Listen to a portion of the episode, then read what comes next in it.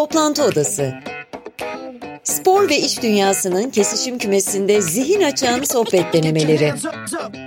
Hazırlayanlar Kaan Akkanat, Orçun Fıstık ve Sinan Güler. Under Armour'ın sunduğu Toplantı Odası'na hoş geldiniz.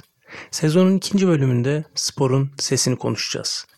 Konuklarımızın ikonlaşmış seslerini duyduğunuzda onları tanıtmamıza gerek kalmadığını anlayacaksınız ama Başak Koç, Kaan Kural ve Mustafa Özben'le sporun sesini konuşuyor ve bu mesleğin önemini, detaylarını ve iletişimi ve sporu nasıl kuvvetlendirdiğini, vurguladığını konuşuyor olacağız. Konuklarımızla sporun sesi olmanın inceliklerini konuşmadan önce onlara daha basit, daha yalın bir soru sorduk. Neden bu meslek? İlk olarak podcast tanıtımımızı da seslendiren Başak bize cevabını verecek. Çok büyük bir şevk. Her zaman hayatım boyunca yüreğimi şenlendiren şeylerin peşinden gittim. O yüzden sahada işin mücadele tarafında olduktan sonra bunu gazetecilikle besledikten sonra ne yapabilirim yolunda bu meslek karşıma çıktı. Tabii burada beni en çok besleyen şeylerden biri de iletişim. Yani iletişimin gücü.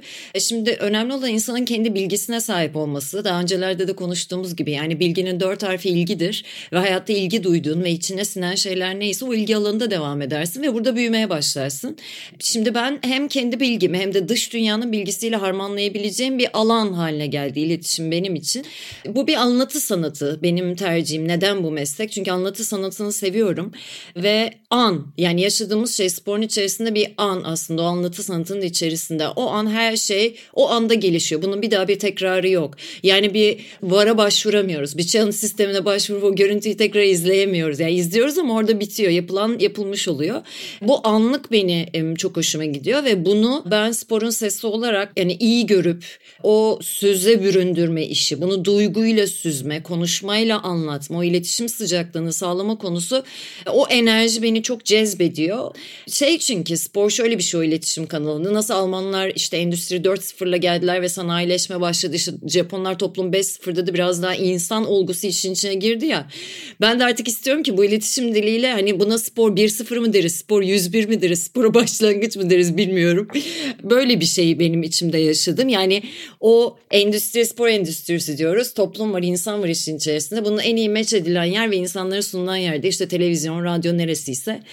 O yüzden bu spor. Yani herkese bu hayattaki o derdini paylaşma isteğim. Ne güzel ki sahada bir şey oynanıyor ve onu ben bir şekilde aktarma şansına erişiyorum. Bu yüzden bu meslek çok seviyorum. Peki ya senin için Mustafa abi? Neden bu meslek? Ya şimdi aslında Kaan'cığım soru çok güzel bir soru. Neden biliyor musun? Çünkü yani içinde meslek kelimesinin olması bile beni heyecanlandırıyor. Bu işin bir meslek olarak kabul edilmeye başlamış olması bile benim bu işe verdiğim yaklaşık 20 senelik emeğin sonucunda çok güzel bir duygu.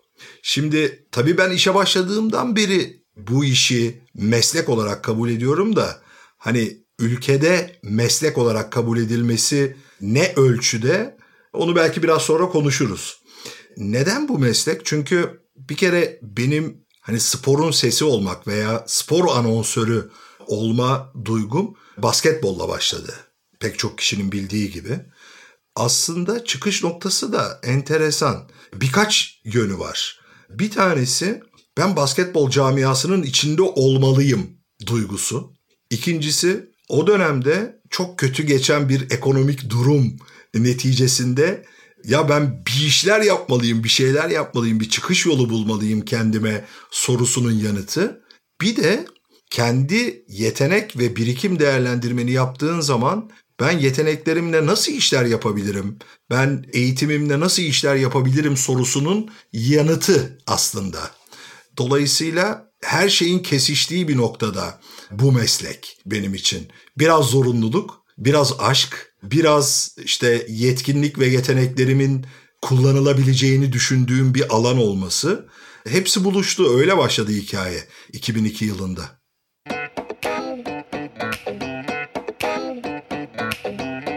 Öncelikle birkaç röportajını izledim. Sen neyi izlemek istiyorsan onu yaparak başladım diyorsun. Ve iyi de başlamışsın hakikaten. NBA Studio ile aslında Türk televizyonlarındaki ilk ya da Türk yayın tarihindeki belki ilk NBA programını yaptın yanlış bilmiyorsam. Sana abi NBA'yi Türkiye'ye getiren kişi diyebilir miyiz kısaca? Bir de nereden bu yolculuk başladı? Neden bu mesleği seçtin? Biraz girizgahı böyle yapalım isterim. Top sende. Valla ben niye seçtim dersen ya benim sonuçta hayattaki en büyük eğlencelerimden, en büyük keyiflerimden. Normal zamanlarda atıyorum bugün başka bir iş kolunda olsaydım ki benim hani medyaya girişim biraz tesadüf oldu zaten. Ama başka bir iş kolunda da olsaydım ben büyük bir keyifle NBA'yi seyrediyor olacaktım. Şimdi büyük bir keyifle seyrediyorum. Bir taraftan da aldığım keyfi insanlara anlatmaya çalışıyorum. Kaan abi güzel söyledi. Ben de geçtiğimiz günlerde Netflix'te Yüksek Skor isimli bir belgesel izledim. Bu belgeselde de Hirokazu Tanaka isimli yaklaşık son 20 senesini Nintendo'da Super Mario, Donkey Kong gibi oyunların ses mühendisliğini yaparak geçirmiş olan bir profesyonelle bir röportaj vardı belgesel içerisinde. Ve belgeselde Tanaka insanların oyunları ve olan biteni anlamak için ses teyitlerine muhtaç olduklarını ve bu yüzden ses mühendisliğinin, ses icraatının her şeyin ana hatlarında en önemli kriterlerden biri olduğunu anlatıyordu. Bu da benim ilgimi çok çekti. Orçun sana sormak istiyorum. Sen bir spor izleyicisi olarak, bir tüketicisi olarak nasıl yorumluyorsun sesin sende yarattığı etkiyi? Ya ben çok değerli buluyorum bir kere. Söylediğin gibi etkisinin çok yüksek olduğunu düşünüyorum. En izlenmeyecek spor müsabakasını bile, maçı bile izlenebilir kılan spikerlerin olduğunu yaşadık. Dolayısıyla etkinin çok yüksek olduğunu düşünüyorum. Tabii ki oyunun yıldızı oyuncular, sahadakiler. Ama bir şekilde televizyon karşısındayken ya da belki stat'tayken anonsör açısından da baktığımızda etkinin gerçekten yüksek olduğunu düşünüyorum. Sadece bu tabii futbol için, basketbol için değil, bir spor dalıyla özdeşleşen isimler var ki örneğin Formula 1'in dünyadaki İngiltere'deki sunucusu Murray Walker, onu da almış olalım buradan. 97 yaşında vefat etti ve vefat edene kadar Formula 1'in sesi olmaya devam etti. Yani Formula 1 denildiğinde Murray Walker, Murray Walker dediğinde Formula 1 akla geliyordu. Bunun gibi birçok örnek var. Dolayısıyla bu bile aslında bir sporla özdeşleşmeye kadar gidebilecek bir yolculukta ne kadar değerli bir katkı olduğuna bir işaret bence. Dolayısıyla onu da anmadan geçemedim. Esasında Orçun'un söylediklerine ekleme yapmak isteyecekken kafam durmadan Kaan senin verdiğin örneğe gitti. Oyun dünyasındaki sesin önemini biraz böyle spor oyunlarına çekmek istedim. FIFA'da ve NBA'de artık ikonlaşmış sesleri duymak ve o ses olmadan neredeyse oyunu oynayamayacak durumda olmak bence çok ses mühendisinin ne kadar önemli olduğunu gösteriyor. Ha, diğer tarafından baktığında benim için televizyondan maçı izlemek her zaman için daha zor çünkü anlatımla izlemek daha kolay olmuyor. Aynı zamanda da kendim hep sahanın sesini hissedebilmeyi bir şekilde istiyorum. Kendi tecrübemi düşündüğümde de o anonsörün nasıl maçı etki ettiği, bugün pandemiden dolayı tabii ki de taraftar yok ama taraftarı nasıl oyunun içerisine soktuğunu hissetmek gerçekten ayrı bir yetenek ve ayrı bir tecrübe gerektiriyor diye düşünüyorum. Orada da gerek işte okul zamanı tecrübe ettiğim şeyleri düşündüğümde milli takımlarda organizasyon seviyesinde işte büyük şampiyonalarda olan etkiyi düşündüğümde çok keyifli anlar hatırlıyorum ve sesin önemini bir şekilde biraz böyle saygı duyup şükredecek noktaya geldiğimi söyleyebilirim yani insanların bu mesleğe de yaklaşımını biraz daha detaylı bir şekilde öğrendikçe.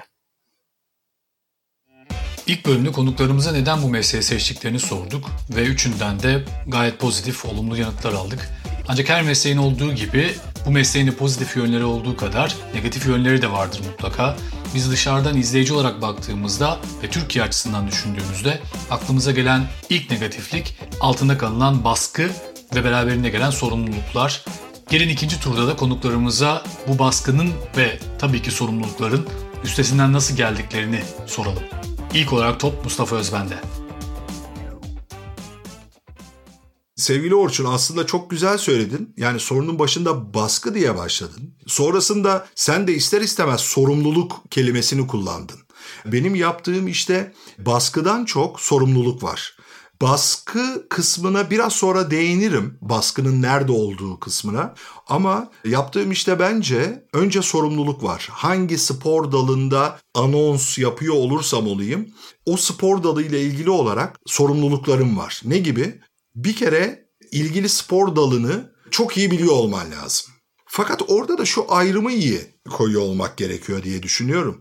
Bir spor dalının spikeri olmakla anonsörü olmak arasında farklılıklar var. Çünkü anonsör sorumluluklarıyla ve görevleriyle spiker sorumluluk ve görevleri farklı. Birbirinden çok farklı. Dolayısıyla o spiker sorumluluk ve görev tanımı dahilindeki sorumluluktan bahsediyorum ben. O sorumluluğu iyi fark ediyor olmak lazım. En önemli sorumluluk bir kere dediğim gibi hangi spor dalında anons yapıyorsan o spor dalını çok büyük ölçüde %100 bilmen gerekmiyor. Belki bir spiker kadar. Ama çok büyük ölçüde biliyor olman lazım. Ha basketbol özelinde konuşacak olursak ben her zaman şunu söylerim. Bir hakem kadar kuralları iyi bilmeli. Bir hakem konsantrasyonuyla maçı takip etmeli. Bu tabii belli ölçüde senin dediğin gibi baskı da yaratıyor. Dolayısıyla böyle sorumluluklarım var. Çünkü bir spor anonsörünün, biraz spor anonsörlüğünün tanımına gireceğim tabii şimdi ister istemez. Çünkü bilgilendirmek var, eğlendirmek var, motive etmek var bana sorarsan. Ama her şeyden ama her şeyden önce bilgilendirmek var. Bilgilendirebilmek için de bilgi sahibi olman lazım. Dolayısıyla böyle bir sorumluluğum var. Peki baskı kısmı nerede? Şimdi baskı kısmı ben yine şu andaki kariyerimden bir örnek verecek olursam Sizler de farkındasınız. Beni takip eden, işte sesimden tanıyan pek çok kişi de farkında. Daha önceden basketbol anonsörlüğü kariyerime başladığım zaman evet çok büyük ölçüde Fenerbahçe ile anılıyordum ama başka takımlara da hizmet sunuyordum. Ama şimdi son 7 senedir sadece Anadolu Efes'te çalışıyorum ve Anadolu Efes Spor Kulübü de sadece ve sadece milli basketbol takımlarımızla çalışmama izin veriyor. Diğer başka basketbol kulüpleriyle çalışamıyorum yaptığımız anlaşma gereği. Şimdi bu işin bir kısmı esas baskının olduğu kısım da şu. Eğer buna tırnak içinde baskı diyebilirsek Anadolu Efes Spor Kulübü için eksklusif çalıştığından kulübün sesi oluyorsun bir yerde. Farkındaysanız da son dönemde Anadolu Efes Spor Kulübü de zaten beni Anadolu Efes'in sesi olarak konumlandırıyor. Bu konumlandırmayı ben de yapıyorum. Dolayısıyla orada gerçekten Anadolu Efes Spor Kulübü'nü temsil fonksiyonlarını yerine getirmek gibi bir baskı var eğer baskı varsa. Bu hem yaptığın iş esnasında geçerli hem de iş dışındaki hayatında da geçerli belli noktalarda. Peki bununla nasıl başa çıkıyorsun? Bu tabii ki deneyimle de olan bir şey, yılların getirdiği bir şey. Fakat benim herhalde en önemli özelliklerimden bir tanesi yıllar içerisinde hem yaptığım diğer bütün işlerin hem de aldığım eğitimin birbirini besliyor olması ve o farklı alanlardan öğrendiklerimi spor anonsörlüğü alanında zaten sunuyor olmam ve kullanıyor olmamla ilgili bir şey. Ben mesela şunu söylüyorum. Biraz belki bu noktada daldan dala atlıyor gibi olacağım ama az önce söylediğim şeyin altını açmak açısından söylüyorum bunu. Ben dünyanın en iyi sesine sahip olduğum için Mustafa Özben olmadım. Anlatabiliyor muyum? Yani bu anonsörlük sadece işte çok iyi bir sese sahip olmak, işte bir basket atan oyuncunun en iyi ben uzatarak söylerim, en güzel ses tonuyla ben söylerimle ilgili bir şey değil. Aslında bakarsanız spor anonsörlüğü belki bu biraz şaşırtıcı olabilir dinleyenler için ama çok fazla iletişimle ilgili.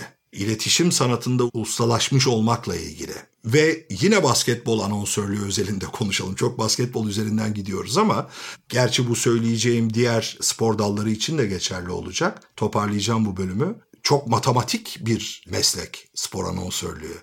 Sosyoloji bilmeyi gerektiren, psikolojiden anlamayı gerektiren bir meslek olduğunu düşünüyorum.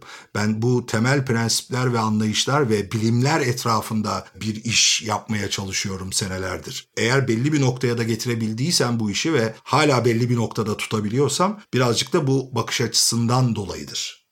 Şöyle bir örnek vereyim. Tiyatro yaptığım yıllarda Gönül Gazanfer Özcan Tiyatrosu'nda oynadığım yıllarda 2002-2006 arası. Rahmetli usta Gazanfer Özcan'ın en sevmediği şeylerden bir tanesi acaba bu akşam salonda kaç kişi var sorusuydu. Ve o sorunun yanıtıyla asla ve asla ilgilenmezdi. 3 kişi de olsa, 300 kişi de olsa çıkılacak ve tüm oyuncu kadrosu olarak en iyi performans ortaya konacaktı. O yüzden hiç sevmezdi. Oyuncularının bunu öğrenmesini de sevmezdi. Öyle bir sorumluluk var. Şimdi sporda ya aman canım biz ne yaparsak yapalım e, nasıl olsa 3 kişi gelecek veya 30 kişi gelecek. Hayır öyle değil. Evet ilk başlarda 3 kişi gelecek, 30 kişi gelecek ama gün gelecek 300 kişi sürekli gelmeye başlayacak sana. Yani build it and they will come. Sen inşa edersen onlar gelirler. Bunu da sadece ve sadece günümüz dünyasında sadece basketbol sunarak yapamazsın. Kaan abi bu baskı ve sorumluluklar konusunda senin de bakış açını almak isteriz. Çünkü sen evet ağırlıklı olarak NBA anlatıyorsun ama Türkiye'den de maç anlattığın oluyor. Dolayısıyla içeriyle dışarıyı karşılaştırma şansına sahipsin ve bu bizim için çok değerli bir bakış açısı. Ne dersin? Şöyle bir avantajı var NBA'in sesi mi dersiniz? Şimdi söyledikleriniz doğal olarak buraya ait olmayan ve direkt yankılanacak insanlarla ulaşmadığı için biraz daha rahatsın. Atıyorum ben sonuçta Euroleague'de anlattım. Türkiye Basketbol Ligi'de anlattım. Ben orada da hani herhangi bir şekilde filtre kullanıp hani sözüm nereye gider, yaptıklarım insanları nasıl etkiler diye çok fazla filtrelemeye çalışmasam da yani çok daha doğal ve adil olmaya çalışsam da elimden geldiğince o çok kolay olmayabiliyor. Yani mesela ben Amerika'daki bir oyuncuyu eleştirebilirken NBA'deki bir oyuncuyla ilgili olumlu olumsuz espri yaparken esprinin bazen dozunu kaçırıyor muyum kaçırmıyor muyum falan gibi hiç düşünmezken burada zaman zaman o insanda ekstra bir filtre ekstra bir etki yaratabiliyor ve özellikle tabii büyük camiaların takımlarını anlatırken yani Efes Fener finali anlatırken Abi kolay değil oradaki şeyle mücadele etmek. Ama bu tabii ses olmakla çok alakalı değil. Ses olmanın şöyle bir ekstra baskısı mı diyeyim üzerinde yarattığı etki daha doğrusu cevap vermen gereken bir talep var senden. Yani sen eğer NBA'in sesiysen senden bir şey bekleniyor. Bu da şöyle. Bugün üst düzey anlatıcılar sırf Türkiye için değil. Dünyada da yıllarca bir işi yaptıkları zaman bazı imzaları oluyor. Mesela atıyorum Mike Breen'in bang demesi, işte Marv Albert'ın yes demesi, işte Walt Fraser'ın kafiyeli cümleleri falan. Hani benim de üzerime yapışan Ha bunu bilinçli de yapabilirsin bir şekilde kurgulayabilirsin ve onun üzerinden de yürüyebilirsin. Ya da genelde daha büyük oranda şey oluyor tabii. Senin doğal verdiğin tepkiler, doğal verdiğin yaklaşımlar, düzenli kullandığın kelimeler bir nevi seninle birlikte anılmaya başlıyor. Ve açıkçası o yaptığın işinde bir markası ya da bir ne derler sloganı gibi oluyor. Benim de mesela gülüşüm yani Noel Baba gülüşü mesela çok ünlüdür. Şimdi fakat bu bir kere oluştuktan sonra belli bir zemin oluştuktan sonra ve kabul edildikten sonra şöyle bir aralıkta kalıyorsun yani sesi olduktan sonra. Şimdi senden bir beklenti var. Yani sen o gülmeyi yapman gerekiyor. Benim için konuşuyorum. Veya o tabiri kullanman gerekiyor. Veya o tip ses kalıplarını yani seninle özdeşleşmiş ve o yayınla özdeşmiş şeyleri bekliyorlar. Fakat bunu suni bir şekilde yapmaman, dozunu abartmaman ama o beklentiye de karşılık vermen gerekiyor. O yüzden bir taraftan abi şimdi çok mu suyunu çıkardık hani çok mu bunu kullanıyorum dememen gerekiyor. O akıcılığı, o dengeyi sağlayıp açıkçası bu ses olmanın ve senden beklentilerin ne olduğunun farkında olup fakat onu bir endişe haline getirmeye veya onu kontrol etmeye çalışmaman lazım. Tatum aldı. Derek Jones karşısında. Şimdi Butler'ın üzerine gidiyor. Potaya gitti blok geldi. Adebayo. Bu nasıl bir blok? Bu nasıl bir blok? Peki voleybolun ya da bir spor dalının sesi olmak ne gibi baskı yaratıyor senin üzerinde? Nasıl başa çıkıyorsun bununla? Yani yürü kata kamçı olmaz. O yüzden bu yolda giderken tabii ki baskı her daim var. E, sporcuyken de böyle baskılarla mücadele ediyorsun ama ben hep derinliği arıyorum ve o birikimimle bunları aşmaya çalışıyorum. Açıkçası baskıyı ben askım yapıyorum. Öyle söyleyeyim. Yani buradan ne demek istiyorum? İşte onu yıkıyorum, asıyorum, bakıyorum, süzüyorum, kuruluyorum, silkeliyorum, hop dolaba kaldırıyorum. Yoksa o baskı her daim o cesareti de törpüler, korku da yaratır hareket kabiliyetini de yok eder, seni atalete de sürükleyebilir. Baskı çürütür, yani sınır koyar, sansürler, sansür dediğim gibi işte korkuyu yaratır. O yüzden hareketi ve sonuç almayı engelleyen her durumdan ben çıkış yollarını böyle arıyorum. Evet baskı varsa sözle baskı dinle, kendince yoğur, kendi yoluna bak. Başka türlü varsa işte maç baskısı, başka şey baskısı. Kendi iç sesimle barışığım ben ve o baskıları böyle çözümlemeye çalışıyorum aslında. Böyle diyeyim.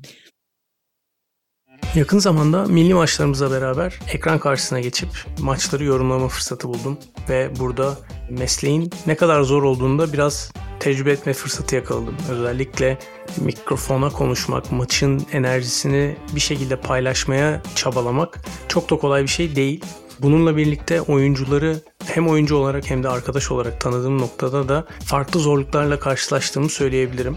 Başak'a da aslında bunu sormak istedim biraz da. Burada bir samimiyet var. Spordan gelmiş birinin sahadan çıktığında ekran karşısındakilere o enerjiyi paylaşırken, orada anlatılması gerekenleri paylaşırken aynı zamanda oyuncularla kurduğu bir samimiyet var. O samimiyeti nasıl dengeliyor ve buradaki samimiyetin getirdiği, sporun tecrübesi getirdiği imkanları nasıl avantaja çeviriyor bunları öğrenmek istedim. Sinancım gene kapı aslında iletişime çıkıyor. Çünkü hayatta insanlarla nasıl iletişim kurarsan orada da yaptığın şey o. Yani ben şunu savunuyorum. Geçenlerde anlattığım bir maçın ardından hatta taraftarlardan da bazı her eleştiriye açığım ama bazen eleştirinin tonuna da dikkat etmek gerekiyor. Şimdi sahada oynayan herkes benim arkadaşım olabilir. Rakibi hiç tanımayabilirim başka bir şey. Ama benim orada gözlemlediğim sadece oynanan oyun. Ben Sinan'ı tanıyorum diye Sinan'ın oynadığı top da o gün iyi değil diye ben Sinan'a dair iyi şeyler söylemek durumunda hissetmiyorum. Ha iyi şeyler derken ben hep zaten kötü bir topta oynansa, kötü bir müsabaka da oynansa hep iyi tarafından bakma yönündeyim.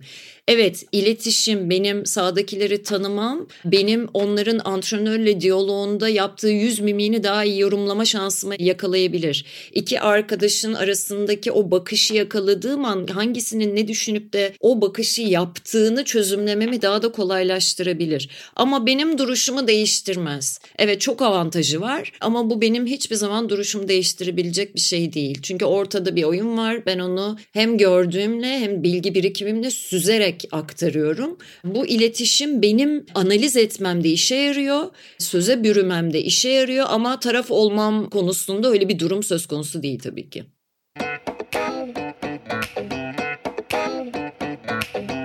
Dinlerken ben şahsen senden bir rehber tınısı alıyorum. Yani hem öğreniyorum hem böyle bir yol gösteriyorsun bana o sporla alakalı ya da o alanla alakalı bir yandan da ama çok bizden birisin yani. Sanki yan komşunun böyle zeki, bizden büyük, bize örnek gösteren oğlu gibisin abi bir yandan da.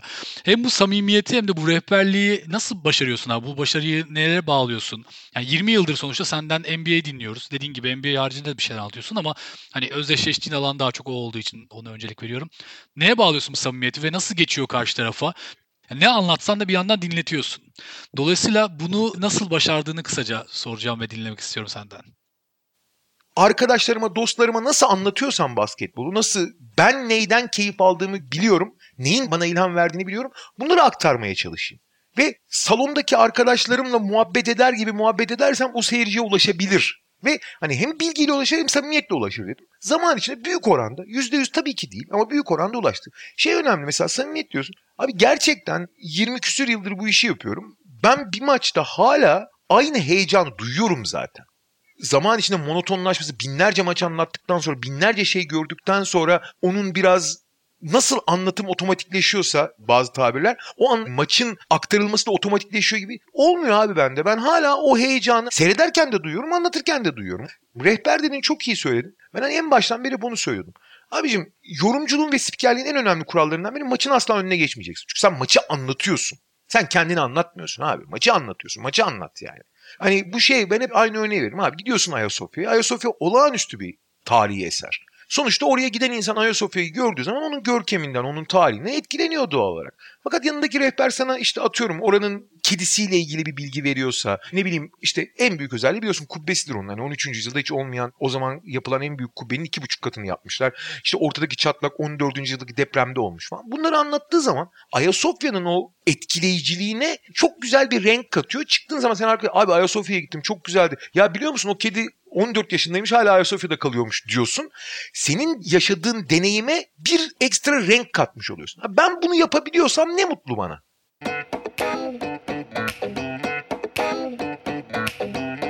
İzleme deneyiminin de iki şekli var. Yani birincisi tabii ki işte o stadyum işte Anadolu Efes için konuşuyorsak 7-8 bin kişi alıyorsa orada 7-8 bin kişi oluyor en dolu olduğu gün ama ekran başında belki 7-8 milyon kişinin izlediği maçları da oluyor Anadolu Efes'in. Dolayısıyla ben orada biraz aslında senin tarafından senin yaptığın o anonsörlük dediğimiz meslekle televizyona yansıyan spikerlik mesleği arasındaki farkı biraz senden dinlemek çok istiyorum. Çünkü ben orada biraz açıkçası senin yaptığın işin hak ettiği değeri çok görmediğini düşünüyorum düşünüyorum. Çünkü sanki böyle hani biz maalesef Türk halkı olarak çok konuştuğumuz bir şey bu bizim podcast'imizde de. Spor sever değil daha çok skor severiz ya.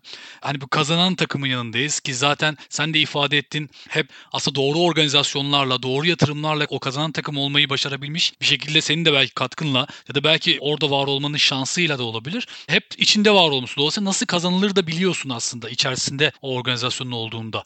Dolayısıyla sen biraz da spikerlikle anonsörlüğe şu açıdan da bakmanı rica ediyorum senden hani bu soruyu cevaplarken. Senin o maçın kazanılmasında ne kadar etkin var? Ki bence var. Tabii ki ne kadar olduğu ölçülebilir ya da matematiksel olarak ortaya konulabilir bir şey değil. Yani ben her maçta 4 sayı ya karşılık geliyorum gibi bir şey söylemen biliyorum ki mümkün değil. Ama bu konuda ne düşünüyorsun? Çünkü yani televizyon başındaki bir spikerin yani asla onlara küçümsemek için söylemiyorum ama sonuçta maçın skoruna ve gidişatına o başarıya bir etkisi yok. Belki hani bir sonraki maça entertainment açısından pazarlama açısından etkisi var ama o anda o maça etkisi olan kişi sensin. İkisini kıyasladığımız zaman. Buradaki bakış açını çok merak ediyorum. Şöyle ben tabii yani bu konuyu yıllardır benim karşılaştığım bir konu ve bir soru. Benim buna her zaman verdiğim şöyle bir yanıt var. Bana abi bu akşam maçı sen kazandırdın. Aman aman bana böyle bir şey söyle. Çünkü benim yaptığım işin böyle bir tanımı yok. Böyle bir sorumluluğu yok. Benim de böyle bir gücüm yok. Benim öyle bir gücüm olsa o zaman benim şu anda kariyerimde anons ettiğim bütün maçlarda kazanmış olurduk. Anlatabiliyor muyum? Abi oyunculardan duyuyor musun hiç böyle bir şey? Mesela atıyorum Shane Larkin'in 49 sayı attığı maçta hiç gelip dedi mi abi senin anonsların sayesinde ben bu rekora gitmeye karar verdim falan gibi bir şey duydun mu hiç? Ya o bir örnek ama hani belki hayatında böyle bir anı var mı? O spesifik örnekte yok ama tabii ki dönem içerisinde bu kadar 2000'den fazla maç, bu kadar hikaye onlar içerisinde tabii ki oyuncuların gelip ya abi hani senin anonslarınla çok motive oluyoruz, bambaşka bir ortam oluyor dedikleri çok oldu. Ama maç kazandırma noktasında bir kere de zaten ben orada kendime dur demem lazım. Çünkü ben böyle bir şeye inanırsam, kendimi böyle bir şeye inandırırsam çok farklı bir yere giderim, hastalanırım. Anlatabiliyor muyum? Çok hastalıklı bir bakış açısı olur o. Benim öyle bir şeyim yok. Artı eğer öyle bir gücüm varsa o zaman zaten bunun her türlü karşılığı da farklı olur. Anlatabiliyor muyum? Ha ama şu var. Ben şöyle tanımlıyorum her zaman da aynı şeyi söylüyorum. Ben maçın kazanılmasına katkıda bulunacak ortamı yaratma noktasında bazen tetikleyici, bazen o ortamı coşturucu bir rol oynuyorum. Ha bu maçın kazanılmasına fayda ediyorsa ne mutlu bana. O zaman ben de çorbada tuzum oldu diye düşünürüm ve işimi iyi yapmış olmanın rahatlığıyla ve keyfiyle dönerim evime. Böyle bir şey var. Ama ben hiçbir zaman kendime öyle bir şey demedim ve onu çok yanlış buluyorum. Ve spor anonsörlüğü yapan veya bu işi yapmak isteyen arkadaşların da aman ha aman ha yani yapacakları en büyük yanlış bu olur. Ha şimdi şöyle şeyler oldu tabii ya da oluyor. Şimdi bazen işler ters gittiği zaman bakıyorsun elinde ne var tamam mı? Ne var? Ya o oyuncu kötü, bu kötü, şu yani işler ters gidiyor. Hadi Mustafa, hadi Mustafa. Yani hadi Mustafa, hadi Mustafa vardı. Anlatabiliyor muyum? Bunu yaşadım geçmişte.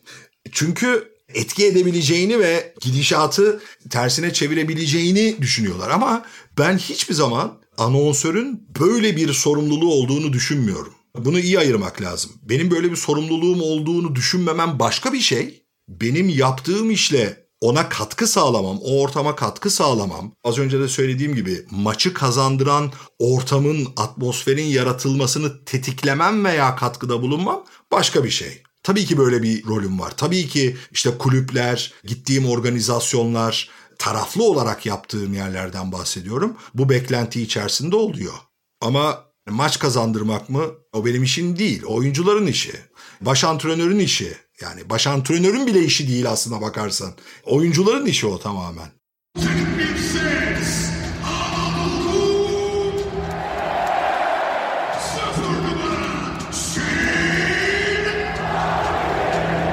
Bir de tabii şey de var. Unutmayalım ki bu işin yıldızları oyuncular. Şimdi dediğim gibi bu iş çok matematik bir iş. Çok sosyoloji bir iş, psikoloji bir iş, denge işi. Ha şimdi evet bugüne kadar tamam sağ olsunlar. Genellikle yaptığım iş beğeniliyor, takdir görüyor vesaire. Ama beni beğenmeyen de çok. Çok konuştuğumu düşünen, çok bağırdığımı düşünen, çok abarttığımı düşünen. Var yani bu. Ama tabii ki her maçı da kendi hikayesi içerisinde değerlendiriyor olmak lazım. Benim abarttığım maçın hangi maç olduğuna dönüp bakmak lazım. Veya işte benim çok konuştuğum maçın dönüp hangi maç olduğuna bakmak lazım. Ama ben de tabii ki kendi içimde değerlendirmemi yapıyorum sürekli. E, bazen ben maçların tekrarını 4-5 defa seyrettiğim oluyor. Neden? Değerlendirmeler yapıyorum. Ne yapmışım, ne yapmamışım, neyi yapabilirmişim, neyi bir daha yapayım, neyi bir daha yapmayayım. Neyi daha iyi yapabilirmişim. Ne tutmuş, ne tutmamış. Bunların değerlendirmesini yapmak için sürekli maç tekrarlarını seyrediyorum. Herhalde işi hala bu seviyede tutabiliyor olmamın en önemli nedenlerinden bir tanesi de bu.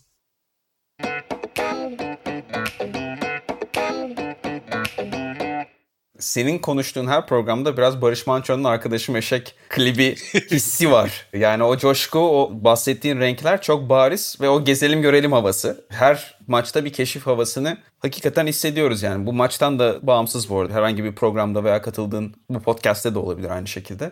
Bu kadar deneyimden ve bu kadar hani gelmiş geçmiş şeyden sonra hala dönüp baktığında şunu daha iyi yapabilirim dediğin alanlar neler? Oho çok var ya. Bir kere ben mesela hala bir anlatıcıyım sonuçta ama pürüzsüz bir anlatıcı değilim. Çok fazla tekliyorum, düşüncelerimi toparlarken arada ı deyip aralar veriyorum. Ha bir süre sonra insanın kimliği oluyor. O kadar da batmıyor. Başka birinden duysan belki daha fazla batar. Yani benim konuşmamı direkt transkripte çevirsen okusan mesela o kadar güzel gelmeyebilir. Aralarda teklemeler, durmalar falan oluyor.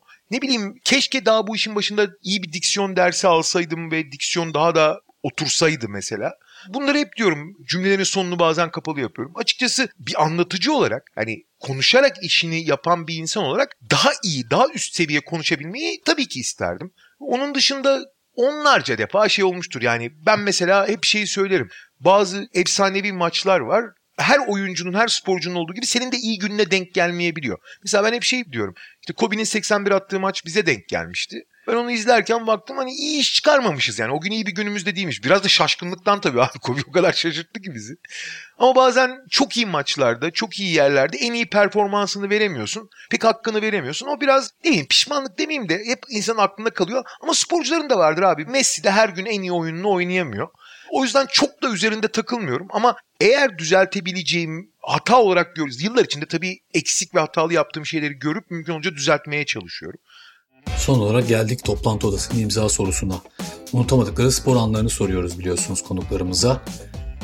Gelin bu bölümde de Başak'tan başlayalım ve konuklarımızın unutamadıkları spor anlarını onların ağzından dinleyelim sırayla. Ya çok var ama hani içimde olduğum derken burada artık hani sporculuk tarafından değil de işin mesleki yani diğer tarafından yani spikerlik bazından baktığımda Polonya-Türkiye mücadelesini ben hiç unutamıyorum.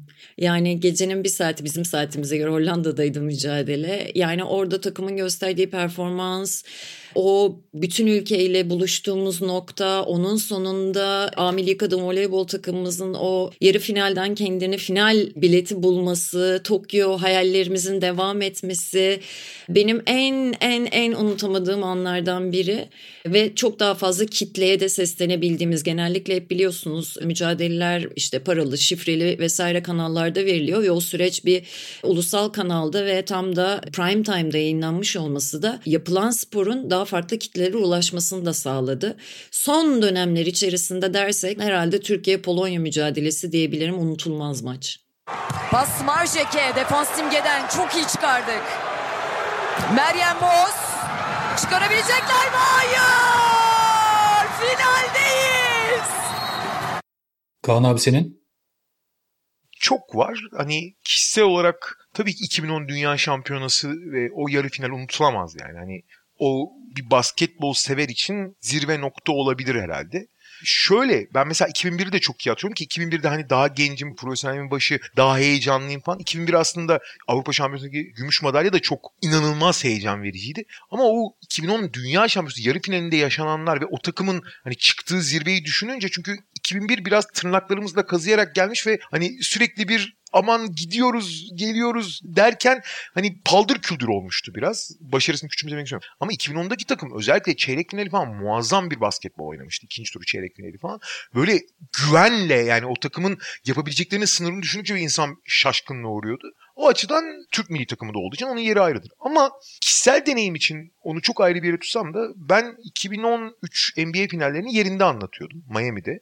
2013 NBA finali 6. maçı da hani muhtemelen tarihin gördüğü en çok hikayesi olan en acayip NBA final maçıdır. Onu yerinde anlatıyor olmak, onu yaşamak deneyim olarak hani hem profesyonel hem deneyim hem kişisel deneyim olarak herhalde zirve diyebilirim ona. Yani 2010'u ayrı tutarak konuşuyorum. Son söz Mustafa abi sende. Ya çok zor tabii. Şimdi burada milli duygularla profesyonel duygular birbirine girebilir. Ama yani eğer tek o tek anı soruyorsanız Kerem Tunçeri deme ya şu an. şunu- ya, ya Diyeceksin şimdi, tabii mi? evet yani o o başka bir şey. Yani o başka bir şey. Ama o zaman şunu söyleyeyim. Yani profesyonel değerlendirip gerçekten bana yaşattığı duygular açısından o ikisini harmanlanmış en üst noktadaki şeyi söyleyeyim. Londra 2012 finali Amerika Birleşik Devletleri İspanya maç bittiği anda Amerika Birleşik Devletleri oyuncularının ve bench'inin sadece bana 2 metre mesafede seviniyor olmasıyla benim işte olimpiyat final maçını sunumunu bitirmiş olmam arasındaki o yani müthiş duygular patlamasıydı yani. En unutamadığım an oydu. Ya o müthiş bir andı gerçekten. Hep konuklarımıza unutamadıkları spor anlarını soruyoruz. Bu sefer de biz unutamadığımız sporun sesi anlarımızı kendimize soralım istedik. Ve üçümüz de yanıtladık. Umarım beğenirsiniz. Çok güzel yorumlar aldık bütün konuklarımızdan. Çok da güzel şeyler dinledik. Hepimizin de işini iyi yapan insanlara karşı bir zaafı var. Peki bir soralım kendimize. Unutamadığımız anons anları. Unutamadığımız kulağımızda yankılanan bir spor anını hepimiz için perçinleyen anekdotlar. Orçun senle başlayalım istersen. En son da ben söyleyeyim. Benim aslında ilk söyleyeceğim Murat Muratanoğlu'nun 2010 Dünya Kupası'ndaki aslında çok anıyoruz 2010 Dünya Kupası'nı basketbolu ilk bölümde de andık. Tabii ki Kerem Tunçeri yorumu. Kerem Tunçeri, Kerem Tunçeri. 9 kere galiba Kerem Tunçeri diyor. En unutamadığım aslında bir spiker anı olarak baktığımızda bu. Tabii ki çok komik şeyler de var aklımızda. Ama benim hani hem içeriği dolu olması hem gerçekten o o anki o ambiyansı karşı tarafa geçirmesi, gerçekten o hepimizin aslında hissettiğini bir şekilde bize hissettirmesi açısından baktığında yani bu bölümde konuşulan konuları hepsini içine alması açısından ilk aklıma gelen yorum bu oldu. Süper. Sinan için? Şimdi 2010 deyince tabii Kerem abinin turnikesi benim takım menajerimiz Barbaros abinin sırtında kurbağa gibi sıçrayışım ve yanlış hatırlamıyorsam ki muhtemelen öyleydi. Programın konuklarından Mustafa abinin bitmeyen bir Kerem yani uzatmanın uzatmasını yapmış haliyle bir Kerem Tunçeri deyişi şu an böyle aklıma geldi ama yani o anki atmosferde tabii ki de duyulanlar, yaşananlar, hissedilenler hepsi bir arada böyle tüyleri diken diken edecek noktada.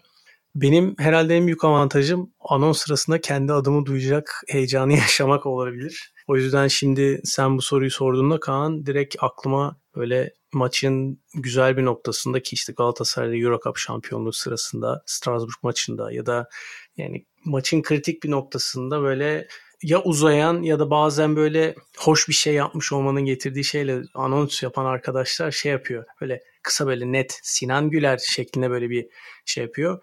Onlar böyle aklıma geldi bir anda. Heyecanlı bir hismiş. Onu şu an hissettim. Ya tam orada sana şeyi sorayım aslında. Sevgili Murat Kosova'nın Haydi Oğlum kısmını tekrar izlediğinde ne hissettin mesela? Abi maçın o anı hatta İsmail maçtan sonra röportaj yaparken soruyordu işte top çalıp turnike attın ne düşünüyorsun gibisinden. Benim kafamda maçın daha kritik noktasında çaldığım bir top var oraya gitmişti hissiyatım. Yani maçın o anını öyle bir hem dışsal bir şekilde yaşamışım ki oradaki bütün sezonun yorgunluğunu atan bir top çalma ve turnike olmuş. O yüzden tekrardan izleyince ve Murat abinin de böyle bir heyecanını ama aynı zamanda heyecanındaki rahatlamayı duyunca ayrı bir keyif verdi. Süper. Benim için de en unutulmazı aslında biraz komik. Popescu'nun attığı penaltıda arkada çalan telefon. Monofonik telefon sesi ve o melodiyi ne zaman duysam bende farklı hisler yaratması. Aslında biraz bütün konuklarımızın da bahsettiği hani sesin aracılığı, herhangi bir sesin o anıyla örtüşmesi sanırım benim için çok unutulmazdı. Ne zaman duysam artık çok duyamıyoruz tabii akıllı telefonlar sağ olsunlar o sesleri. Ama ne zaman duysam bende tüyler diken diken olur.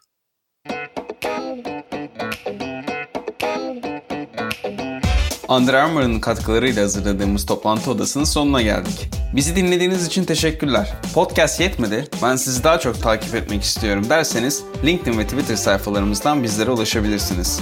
Giriş seslendirme Başak Koç, kurgu ve düzenleme için tüm Sokrates ekibine teşekkürler. Sonraki bölümde görüşmek üzere.